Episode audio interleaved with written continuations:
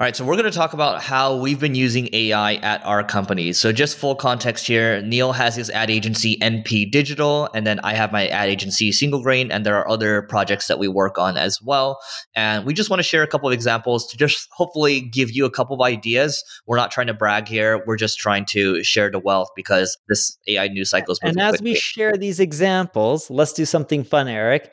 None of the examples we share are going to be about us creating text based content or video based content or image based content for social media or SEO, because everyone already knows about that stuff. Let's try it. We'll see. I may be drawing blanks, but go for it. All right. So the first way that we're using AI is analytics. I spoke at a conference in London. I may have talked about this on a previous episode, but I asked the audience, how many of you guys log into analytics on a daily basis and are taking action based on that data?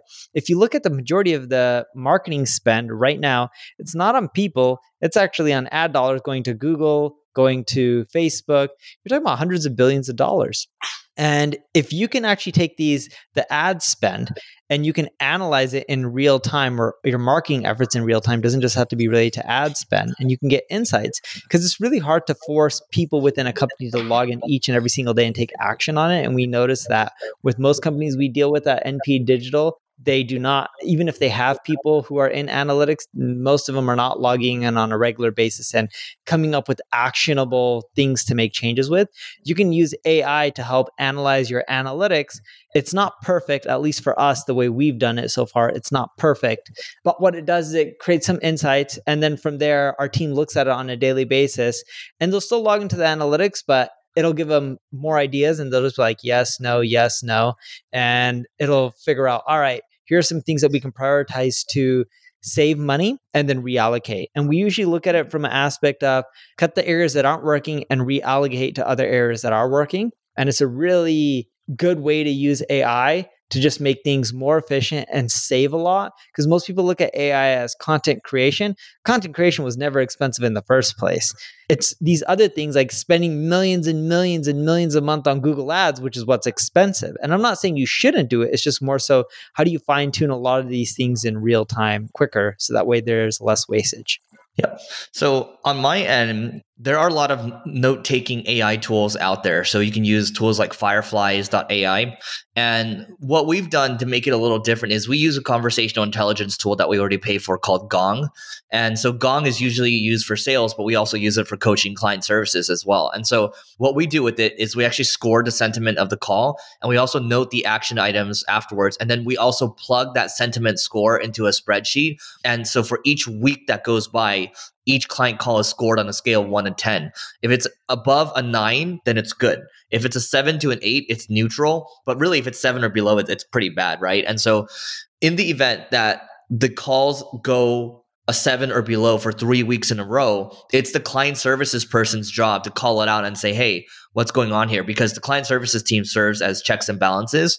And that allows us to nip the issue in the bud quicker for our clients and solve problems and ultimately our jobs to get results and execute for our clients right? But sometimes when you have human beings involved we're all emotional. We're emotional creatures and we're incentivized in different ways right? But at the end of the day the business our job as a business is just to do a good job for our clients and that's what it is full stop. So that's one of the things that we do Another thing that we do is when you're creating creative campaigns, like we paid a company called Bacon and Eggs to create a video of people who look like me in an office. They were wearing Oh, a yeah. ball cap, and we filmed it. And we filmed tons of different variations of it.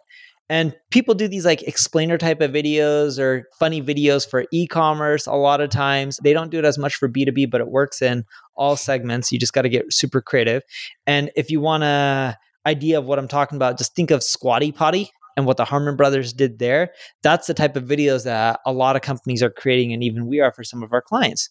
But when we create these videos, we're not the ones actually filming. We just go through other companies who just specialize in that.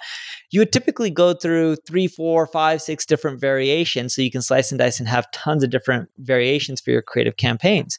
What we're doing now is creating one or two variations and then using AI to come up with more variations from those. For example, you can change the background, the scenery, make it seem like you're in Sao Paulo, Brazil instead of the United States or instead of New York City. And you can do a lot of little things like that with AI, which saves you a ton of time and money on the creative and production side of cost in marketing. Yep. One other thing we're doing is we're actually leveraging Microsoft Clarity. Microsoft Clarity is a free competitor to a tool like a Hotjar. And so it will come up with insights for you. So it will, you install a pixel, but it'll come up with insights and then you can basically go execute on those. So it basically will strategize for you while pointing out different things like give you different features like heat mapping and, and things like that right? And you can see scrolling and rage clicks and all that. So i think that part is interesting. The other thing i'll add to is when we have leads that come into the single grain site we actually add three insights for our salespeople including a quick overview of what the company does. And i remember i think i might have spoken about this but i, I know i spoke about this at an event this week but there's an e-commerce company that came in and they were actually asking for Pinterest ads specifically. And interestingly enough, the AIs, we used OpenAI's API here, and the three recommendations it put in were all tied to Pinterest. So it was all tied to Pinterest ads. I don't know if it read what they were interested in, but I just think it adds a lot more, or I know that it it changes the conversation more from just come buy our stuff and it edges it more towards a consultative selling piece. Another thing that we're doing too is a lot of you guys all use Google Search Console, great tool. We're getting data dumps of our Google Search Console from there, and they also have an API. We're getting data dumps every time we see new keywords because there's just too many to manually go through. And if any of those keywords have a high enough CPC, so we look at it per industry, but for our space, anything that's more than like a $5 CPC for digital marketing, it flags those keywords and then it runs um, through one of our link tools and it looks to see how many backlinks people in that space have and if it has very little backlinks so for us anything less than 100 is really small amount. It's easy for us to beat sites with less than 100 with those two things we then add it to a queue get sent to one of our team members and they look all right should we start creating content around this subject? Should we go after this keyword? And the reason we look at multiple factors is one, you want to make sure it's easy enough to rank for. Two, if it typically has a high CPC, it usually means that the word is or phrase is valuable and you can generate quite a bit of conversions from it. Typically, terms with low CPCs don't convert as well, or it means that they could potentially convert well, but the product usually is not too expensive.